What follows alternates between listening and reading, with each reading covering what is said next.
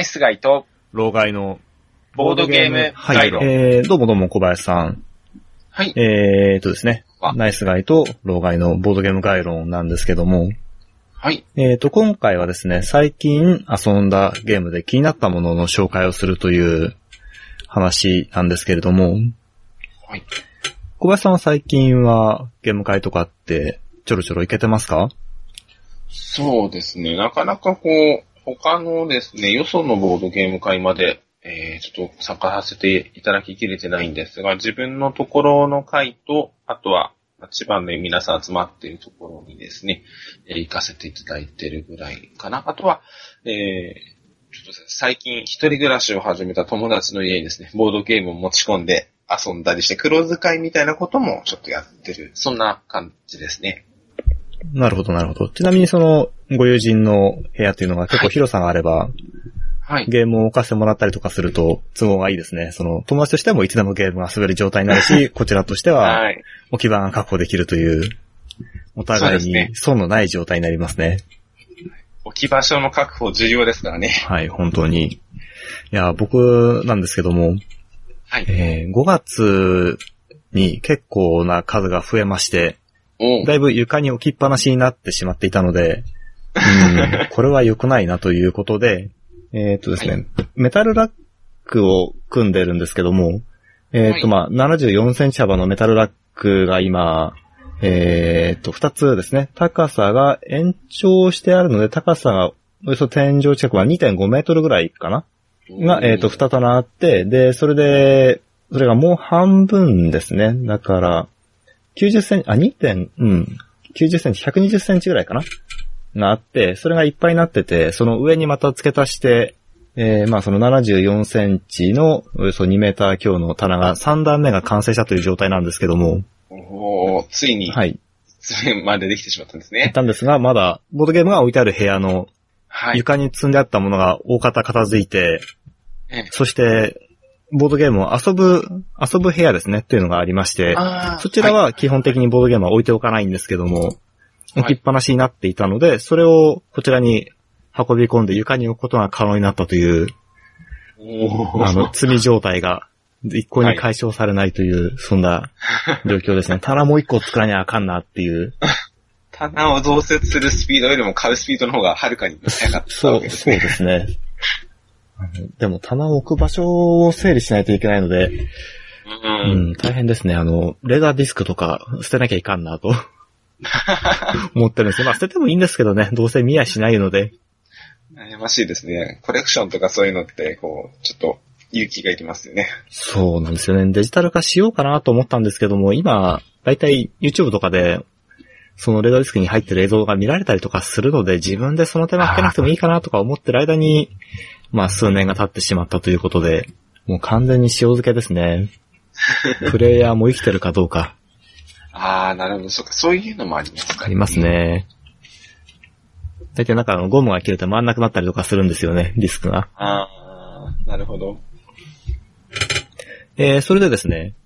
えーと、まあ、今回は、その、最近気になったゲームの話をちょっとしようということなんですけども、えーとですね、僕が、僕からいきますね。はい。えーとですね、その最近、成田で、えーやったゲーム会なんですけれども、はい。うん、海外で、えー賞を取った、もしくはその、賞レースにノミネートされた、まあ、参戦したという、そういう間違いのないタイトルだけを遊びましょうというテーマで、ゲーム会を行いまして、えー、まあ、これ SDJ とか KDJ とか DSP とかですね、に限らずに、その、ポルトガルゲーム大賞だったりとか、そういった、比較的マイナーな賞でも何でもいいっていう条件だったんですけども、えー自分で持ち込んだものもありますし、それ以外にも参加してくだ、えーしてくださった皆さんがですね、たくさんの素晴らしいゲームを持ち寄って、えーいただきまして、本当に、えー体が4つ欲しいっていうぐらいの感じだったんですけども、なんで4つかっていうと、だいたい4択ぐらいが動いていたからですね。素晴らしいですね。で、その中で遊ばせていただいた今年のですね、えー KDJ の2017年の、えーノミネートの一作なんですけども、 Raiders of the North Sea っていうタイトルがありまして、えええっ、と、こちら小林さんは聞いたことはあるよとか、もう持ってるよとか、飽きたねとかあります？いや、まだ全然遊べたりとか思ったりとかしないんですけども、ノミネートってことでタイトルは出てて、なんか、なかなか面白そうな雰囲気ですね。そうね、2015年の発売だったかと思うんですけども、えー、そうですね。えっ、と、こちらを、まあ、どんなタイトルかと言いますと、えーとですね。まあ、これあの、まあ、バイキングですね、がテーマなんですけども、もちろん食べ放題ではない、あの、北欧の、北欧を荒らし回ったというイメージのある、まあ、海の荒くれ者という、まあ、そのバイキングですね。えー、で、それで、えっ、ー、と、何々 of the North Sea シリーズという風になっていて、他にもあの、 Shipwrights of の、 of the North Sea だとか、 Explorers of the North Sea だとかっていう風にシリーズであって、その第一作目になるんだったかなはい。で、今年拡張が2つも出る予定になってるっていうものなんですけども、えっとですね、このゲームなんですけども、ざっくり言うとそのワーカープレイスメントワーカーリプレイスメントというメカニズムを採用しているので、そのコマを置いてアクションを行う。えー、そして置いてあるコマを取ってアクションを行うっていう風な、二つですね。アクションするのにこう二つの動作をするというのがちょっと独特なんですが、あの、例えばトルキンなんかだと置いた段階ではアクションはなくて、えー、取った時だけアクションが起こるんですけども、これ取っても置いてもアクションがあるんですね。えー、で、独特ですね。で、ワーカーはその、複数持ってるわけではなくて、えっ、ー、と、一個だけ持っていて、その持ってるワーカーをまず置きますと。で、置いてアクションをしたらば、その今置いたワーカーを抜くことはできないので、それ以外のですね、もともと盤上にいくつかワーカーが置かれているので、えー、他の人がそのアクションをして置いてあるやつもそうですし、まあ、そもそも置かれているものもあるので、複数の選択肢がある中から、えー、ワーカーを取って、そこでアクションをすると。そうするとそこで抜いたものが自分の手元に1個残るので、次の手番が来たらば、そのワーカーを置いて、そして再び抜くと。っていうことで、基本的に一手番で二つのこうアクションを積み重ねていくんですけども。で、これがそのバイキングテーマということで、えー、その、まあ、沿岸部ですね。沿岸部にある、こう、港だったりとか、まあ、教会とか、そういう施設があって、そしてその、うん、なんだろうな、こう、敵対してる民族、部族とかなのかな？の、その、砦があるので、その砦を落とすっていう、要素があって、で、えー、そのですね、ワーカーに種類がありまして、あ、じゃないな。えっ、ー、と、まあ、その種類の話の前に、まあ、その、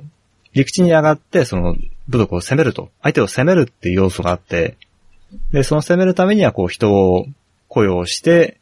えー、その、また攻めるために必要な資源を得てっていうのをそのワーカーを置いて準備をしていって、で、その上でこう、攻めていくっていう、そんな感じのゲームなんですけども、えっ、ー、と、それでそのワーカーに種類があるっていう話に戻るんですが、えっ、ー、と、ワーカーにこう3種類色があって、まあ、黒いの、灰色の、白いのっていう風にあって、で、それぞれその、まあ、置いた、えっ、ー、と、置ける場所が、ここにはその白いものしか置けないとか、ここには灰色のものしか置けないっていうのがあって、えー、最終目標である、えー、砦を攻めようと思うと、砦を攻めるためにこう白い、まあ、上級のワーカーを取らなきゃいけないんだけども、でもそのワーカーをこうずっと取っておくことができないので、えー、次と次に、次の次のターンに攻めたいなって思って、その上級のワーカーを取っちゃっても、それは次のターンに使わないといけないので、で、その、まあ、上級って言いましたけども、必ずしもその上級のワーカーが有用かっていうとそうとも言えなくて、えー、そういう攻めるのに使えるワーカーっていうのは、こう攻めるための平坦を確保するためのアクションの時に効率が落ちるとかっていう、そういうジレンマがあったりするんですよね。で、それで、まあ、このワーカープレスメントっていうのは、こう、イストリゲームになるので、えー、その誰かのコマがもう置かれてしまうと通常アクションができなくなるんで、アグリコラなんかやってると、ああ、もう人が増やしたいのに先に置かれてしまってどうにもならないみたいなことが、まあ山ほど起こるわけですけども、でもこれだと必ずその1個置いて、その1個置くときに置かれてるところのアクションはできないんだけども、そこで他のアクションをしておけば、その死体アクションもこう、抜くことでできるので、えー、そのワーカープレイスメント特有のこう苦しさがだいぶ緩和されてるわけなんですけども、ただその、順番の問題があるので、その、本当は抜くときに行うアクションをしてから置くときにできるアクションをしたいみたいな、そういうままならない、ままならないポイントっていうのはあるんですけれども、まあそのワーカープレスメントの、まあその良さとその辛さをこう程よくこうミックスしてるんですが、えーまあ、それに加えてそのワーカーの種類があるので、えーどういうタイミングで、こう他の人よりもやっぱりこう、いい条件で行きたいと。あとその、えー陸に上がって攻めた場合にですね、その勝ち点が入るのに加えて、えーその資源がですね、こう略奪を行うので、そこからいろんな資源を取ることができるんですね。ええええまあ、木だったり石だったりとか、まあ、金だったりとかするんですけども、で、それを使って、えーまた人を雇ったりとか、まあ、するわけなんですけども、ん人を雇うんじゃないか。まあ、そのいろいろその資源を使ってできることがあるんですけども、で、その資源が置かれてるものをもう回収しきっちゃうと、補充されないので、そこは本当に早い者勝ちになってくるんですが、えー、で、これ、ちょっと面白いところがあってですね、あの、村の人生ってゲームがあ。って、これあの、えーその賞レースに、ですね、えー SDGM を取っているので、まあ有名タイトルですけども、このゲームの何が特徴かっていうと、その家族が年を取って死んでしまうと、えーそして自分のまあその家族ですね、ワーカーが死んでしまうっていうのは悲しいことなんだけども、このゲームにおいては、こう、自分のその手駒が死ぬっていうことをこうすごくポジティブに捉えていて、まあその積極的に、えーこの村の歴史にですね、名を残す偉人として、えーどんどん殺していきましょうという、そういう言い方によってはブラックな要素のあるゲームなんですけども、それに近いところっていうのがあって、えーこのあの世界観として、えーっと、その、なんだったかな、バルキュリアえーその、うん、バルキアコマっていうのがあって、その黒いコマなんで、その辺は、えー村の人生と一緒なんですけども、それを取ると、えーその、ワーカーを、ワーカーっていうかその手下ですね。えー戦争するときの、戦闘するときのこう基礎点が上がるやつだったりとか、あとはその、資源を得るときにその資源を得る効率が上がるとか、まあいろんな手下がいるんですけども、それを雇うことができるんですが、せっかく雇ったキャラさんが一人死んでしまうと。なるほど。まあ資源も欲しいんだけども、資源の中にそういう黒いコマが入ってるので、それを取ると大事な仲間が死んでしまう。辛いっていう。でも今の自分の戦力だとここしか攻められないみたいな、そういう、えー悩みがあって、で、まあその、死んでしまうのは嫌なんですけども、でもここも村の人生と同じように、こう死んだ場合にですね、こうある一定以上の人数が死ぬことによってすごく得点が入ってくるというような要素もあったりして、えーはい。どういう風にこう手下を雇用して、どういうタイミングで、えーその、あちらの世界に行ってもらうかというようなですね、えー要素もあるゲームで。で、通常ですね、あの、ボードゲームってやっていくと、だんだん盤上がどんどん賑やかになっていくもんなんですけども、ええこのゲームの場合はどんどんですね、その村を攻めることによって資源を略奪してきてしまうので、はい。ゲームが進むにつれて盤上が寂しくなってくるっていうところもちょっぴり変わってるポイントですね。珍しいですね。本当にこう拡大再生産していってわちゃわちゃしてくるのが多いですけど。焼き旗なのでどんどん物がなくなってっちゃうんですよね。だから大体そのゲームが終わった段階とか、その終わるちょっと一歩手前ぐらいで、えーこんなゲーム遊びましたよっていうので、記念撮影をすることが多いかと思うんですけども、はい。このゲームの場合は前もって取っておかないと、終了時点が寂しいことになってしまうので、得点計算のためにいろんなものを取り除いた後みたいな盤面になってしまう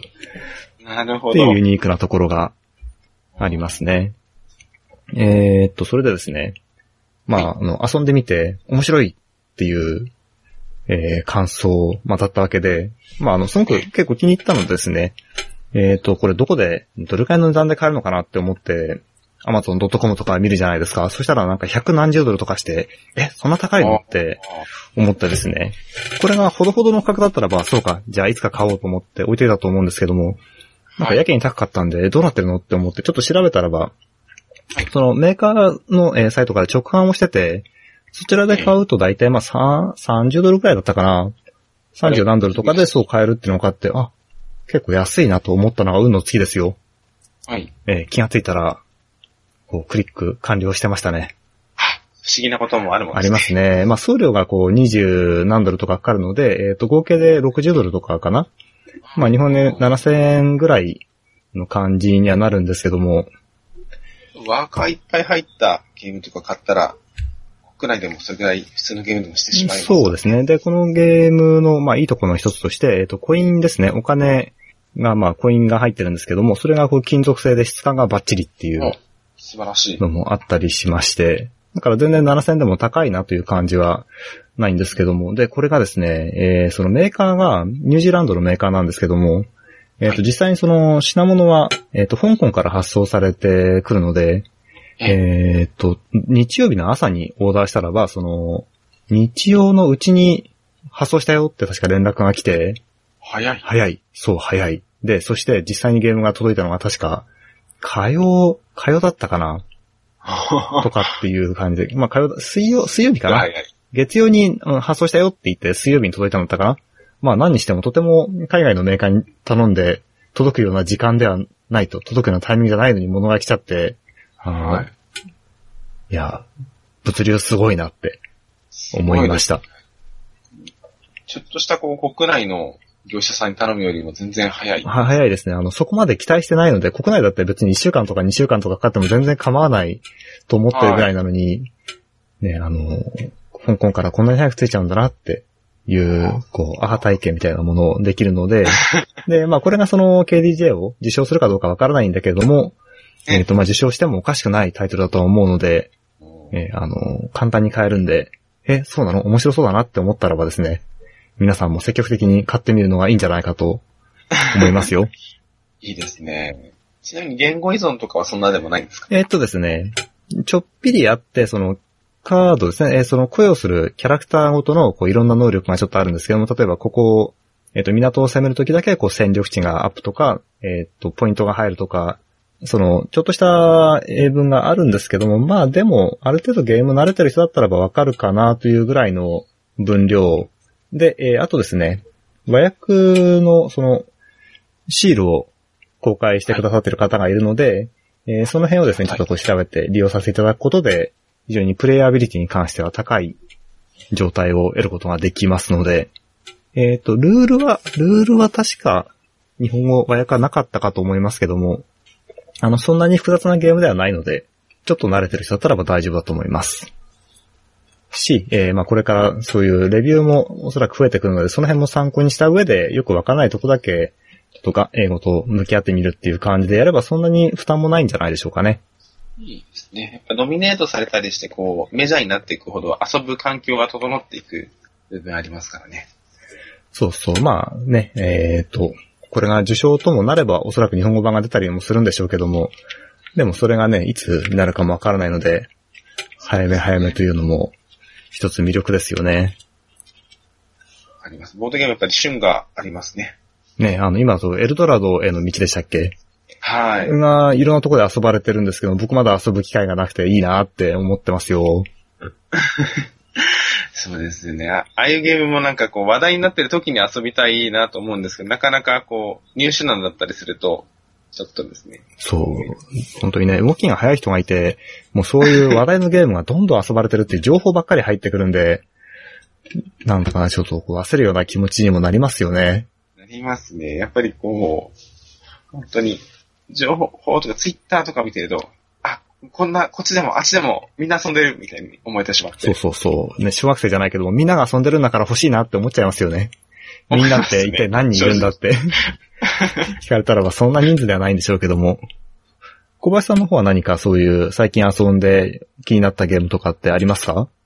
最近遊んで気になったものだとですね、このゲームどうなんです話題になったかどうかちょっと怪しいんですけど、えヒットザロードっていうゲームですね。はいはい、ヒット Z ロード。これザ、ザなんですか ?Z、Z なんですか？どっちなんですかね？どうなんだろう確か和訳とかだとザで訳してた気がしますね。なるほど、なるほど。はい。まあ、あの、原文というか、あの、制作者がどっちで読んで欲しかったのかちょっとわからないですが。うん。これあの、ワレス作はいの割にはこう軽く、まあ、軽めで、比較的気軽に遊べるはい。という評価でしたっけ？割と、そうですよね。自分たちも遊んでみて、あの、本当にサクッと遊べました。時間はどんなもんでした？時間を30分ぐらい。え時間、時計ちゃんと見てなかった。はいはい。でも1時間かからないぐらいってことですね。はい。もうそれは思った以上に短いですね。もうあの、やることがサイコロを振って、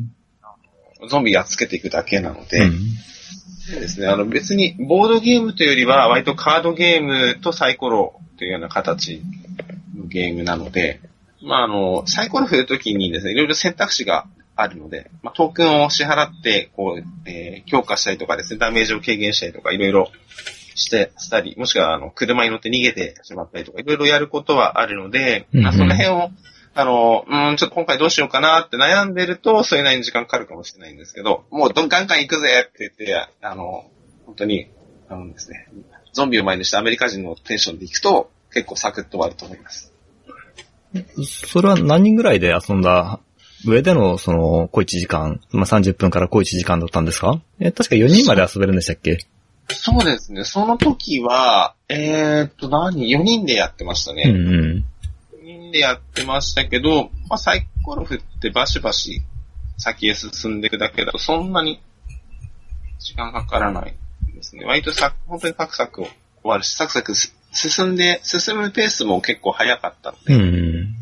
で、あの、サイコロ振るときって、一応ダウンタイムはダウンタイムなんですけど、他の人も、これ何が出るかわからない、こう、ワクワク感みたいなのがあるので、なんかそこを見てて、みんなのめり込むので、そんなにこう、ダウンタイムも気にならずに遊べてですね、よかったのかなと。実際のメニューっては結構簡単に人が死んだりするなんていうのも聞きますよね。あ、もう、バタバタ死んだり、バタバタ殺したりするゲームですね。あのー、サイコロの目に、えー、ゾンビやっつけたマークとですね、あと自分が噛まれたマークといろいろ書いてあるんですが、まあ、ゾンビややっつけるマークが3つぐらい、はサイコロ6面体の半分ぐらい占めてるものの、1個はゾンビに噛まれたマークで、えー、そうですね。その噛まれてしまうと、もうアドレナリンのトークンを使って自分を奮い立たせないと、こう、もう死んでしまうんですね。うんうん。で、えー、まあ最初は、そのサイコロ1個に1個しかですね、えー、6分の1の確率でしか、こう、噛まれるマークないんですけど、ええあのゲームにがですね、えー、フェーズみたいなのが3つありまして、まああの、ゾンビ映画とか、まあどんな映画もそうだと思うんですけど、だんだんこう、終盤に行くにつれて盛り上がって敵も強くなっていくじゃないですか。はいはいはいはい。同じで、最初は、こう、大した敵は出てこないんですけど、うん。中盤、そして終盤になると、ものすごい強力なゾンビの大群が襲いかかってきたりして、それと真っ向から戦おうとすると、ちょっと特殊な、もっと危険な赤いダイスを振らなくちゃいけなくなってですね。うんうん。でそうすると、そこには、あの、問答無用で死ぬマークとかですね。そういうのも入ってくるようになります。なるほど。あの、そんなに高いゲームでもないですし、悪スものだし、興味がないわけではないんですけども、まあ、ゾンビものにそんなに、ね、映画もそうですけども、当たりはないなという 気持ちもあったりして、バレスを期待したらダメなのかもしれないなとは正直。まあ、あとその周りで小林さんもそうですけども、思ったりさんはそれなりにいるんで、もしも遊びたくなったらば何かしらで遊ぶ機会もあるかなということで、僕はこはう一応見逃しモードにはなってるんですけども、でも思った以上に遊びやすそうなので、あの、ゲーム会で、えーその、やるっていう話になっても、ちょっとですね、えー敬遠するような気持ちがあったんですけども、はい。もしですね、立ちそうになったらば積極的に行ってみようかなという気になりました。ダイスゲーを許容できるのです。まあ、ダイスとゾンビがか噛み合わさってしまったので、まあ、大体ひどいゲームになるのは目に見えてるんですけど、まあでも、その中でも、サクッと終わるし、結構、うん、僕らの中では好評でしたね。うん。まあ、夜やったのが良かった可能性はあります。はいはい。これあの昼間からシラフでやったら辛かったかもしれないので。まあゾンビはね、あの、昼も夜も関係ない、まあ関係ある作品もありますけども、はい。デッド・ボー・インターは僕があの、うっかりした目を出して、はい。重要な人物が死んで負けるという終わり方をそういえばしたなと今思い出しました。なるほど。そういうのもなかなか辛い。あれ、デッドウィンターは一応協力ゲーです、ね。そうですね。その辺もありますね。ヒットサロードは、あの、一応、こうみんなで、あの、ゴールを目指すゲームではあるんですけど、なんですかね。でも勝者は一人なんですよね。そう。そうした一人なので、最後出し抜いた方がいいので、で、あの、割とですね、途中で死ぬバランスにはなってるんですけど、こう、プレイヤーの数分ルートが今日作られててですね。はいはい。で、えー、みんなで競りをして、競りで、こう、自分の持ってる資源をいっぱい使った方が先に、そのルートの中の自分の好きなルートを選べるようになるんですね。うんうん。なので、あ、一個だけ、ルートがすごい安全なルートが提示されたりすると、みんなそこに行きたいから、うん。いっぱい資源を払って、結局、あの、先、先々、こう、ゾンビの大群とかと戦う時の資源とかもどんどん支払っちゃったりとかもするので、その辺もあるので、もう逆に相手を、俺これだけ行くよ、お前こんなに資源払えないだろうみたいな感じでですね、お互いに妨害し合ったりもしながら、自分だけ我先に逃げるような展開になったりすることも結構あるので、逆に死んだら死んだで、もう、あの、自分がモブキャラだったということをですね、胸に刻みながら、あの潔く死んでいける、そんなゲームじゃないかなと思います。うん、なるほど。はいはい。じゃあ、そんなヒットザ・ロードが遊びたいなと思った人は一体どういう風にしたら遊べるわけですか？あ、それはですね、えーこの8月頃にですね、開催する予定の、小原のボードゲーム会に来ていただけたらですね、ぜひ卓を立てようかなと思ってます。はい。えっ、と、それではですね、えっ、と、僕が、えー最初にご紹介しました、え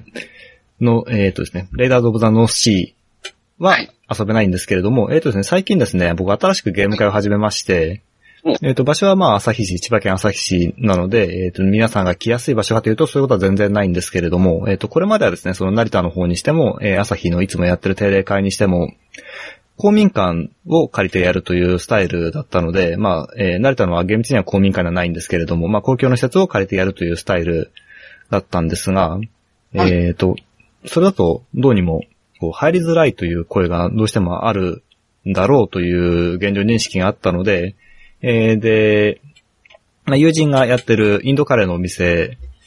が、まあ、比較的お客さんの少ない日ですね。に、えーテーブルをいくつか貸していただいて、で、そこでゲーム会をやろうということになって、えーまあ、第0回、第1回というのをやって、えー第2回はもう、週明けなので、まあ、これを聞いてからでは間に合わないんですけども、だいたい月に2回ほど、えインドレストラン、タージュでゲーム会というようなタイトルで、え夜の、まあ、7時ぐらいから、え閉店10時までというだいたい3時間ぐらいのですね、枠を使ってゲーム会を始めました。で、これはもちろんあの。そうそう、あの、小林さんが平日夜やってるんで、あの、いいなという、風にですね、えーその平日の夜集まれる場所があるっていうのは羨ましいなっていうのはあったので、その辺も参考にさせてもらいつつ、始めたんですけども、えーまだその始めたばっかりなので、どういう風になるっていうのはちょっと形は定まってないところはあるんですが、ただ、これまで来てくれてなかったですね、えー層の方も来てくれてはいるので、比較的軽いものを遊ぶ機会が多いんですけども、参加者が増えてくれば、その中で、えーしっかりした遊び応えのあるものもこうできるように、あの、スペースはまだ余裕がありますので、えーそういう風に、こう、初めての人が、こう、新しいですね、こう、ボードゲームっていうものにこう、触れて楽しいなっていう風に思えるものも遊べるし、えーボードゲームの魅力は十分に知ってるよっていう人が、こう、やりがいのあるゲームもできるような場所にですね、していきたいなという風に思って始めましたので、えーで、これはですね、予約をいただいて来てもらうのももちろんいいんですけども、えー普通にですね、え食事をして、えーどんな雰囲気なのかなっていうのをこう見た上で、で、それで当日、飛び入りで参加とかっていうこともできますので、えー場所代もですね、えー食事を、えー何かしらした上での参加に関しては、その、